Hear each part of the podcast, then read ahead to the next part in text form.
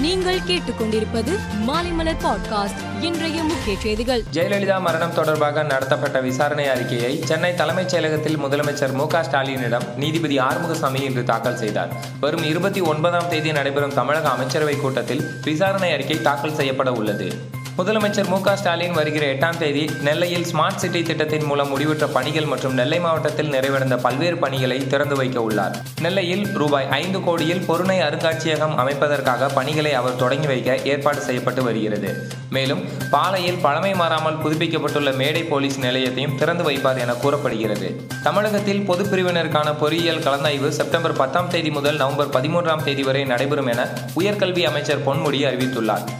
NEET தேர்வு முடிவுகள் September ஏழாம் தேதி வெளியிடப்படும் நிலையில் புதிய கலந்தாய்வுக்கான அட்டவணையை அமைச்சர் பொன்முடி வெளியிட்டார். தமிழக பாஜகவுக்கு இரண்டு தலைவர்கள் உள்ளதாகவும் தலைவராக அண்ணாமலையை விட ஆளுநர் ரவி சிறப்பாக செயல்படுவதாகவும் தமிழக காங்கிரஸ் கமிட்டி தலைவர் கே எஸ் அழகிரி தெரிவித்துள்ளார். மூத்த தலைவரான குலாம் நபி ஆசாத் காங்கிரசுடனான தனது ஐம்பது ஆண்டு கால தொடர்பை முடித்துக்கொண்டு அந்த கட்சியிலிருந்து தன்னை விடுவித்துக் கொண்டுள்ளதாக மத்திய மந்திரி ஜோதிராதித்ய சிந்தியா குறிப்பிட்டார். காங்கிரஸில் உள்கட்சி நிலைமை பல ஆண்டுகளாக தெளிவாக வெளியே தெரிவதாகவும் அவர் கூறினார். பிற கட்சிகளின் ஆட்சியை கவிழ்க்க பாஜக இதுவரை ரூபாய் ஆறாயிரத்தி முன்னூறு கோடி செலவிட்டுள்ளதாக டெல்லி முதல்வர் அரவிந்த் கெஜ்ரிவால் குற்றம் சாட்டியுள்ளார். இவ்வளவு செலவு செய்து அரசுகளை கவிழ்க்காமல் இருந்திருந்தால் கோதுமை அரிசி மோர் போன்றவற்றுக்கு ஜிஎஸ்டி விதிக்க வேண்டியதில்லை. மக்கள் பணவீக்கத்தை எதிர்கொள்ள வேண்டியதில்லை என்றும் கெஜ்ரிவால் குறிப்பிட்டார். போக்சோ புகார்கள் அதிகரித்து வருவதால் பாலியல் துஷ்பிரயோகம் குறித்த விழிப்புணர்வை பாடத்திட்டத்தில் சேர்க்க வேண்டும் என கேரள அரசு மற்றும் சிபிஎஸ்இ கல்வி வாரியத்துக்கு கேரள ஐகோர்ட் உத்தரவு பிறப்பித்துள்ளது.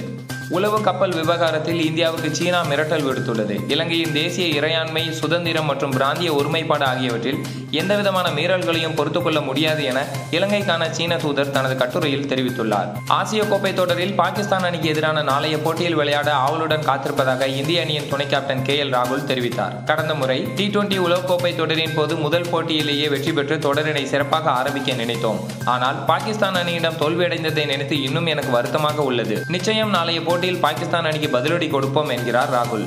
மேலும் செய்திகளுக்கு மாலை மலர் பாட்காஸ்டை பாருங்கள்.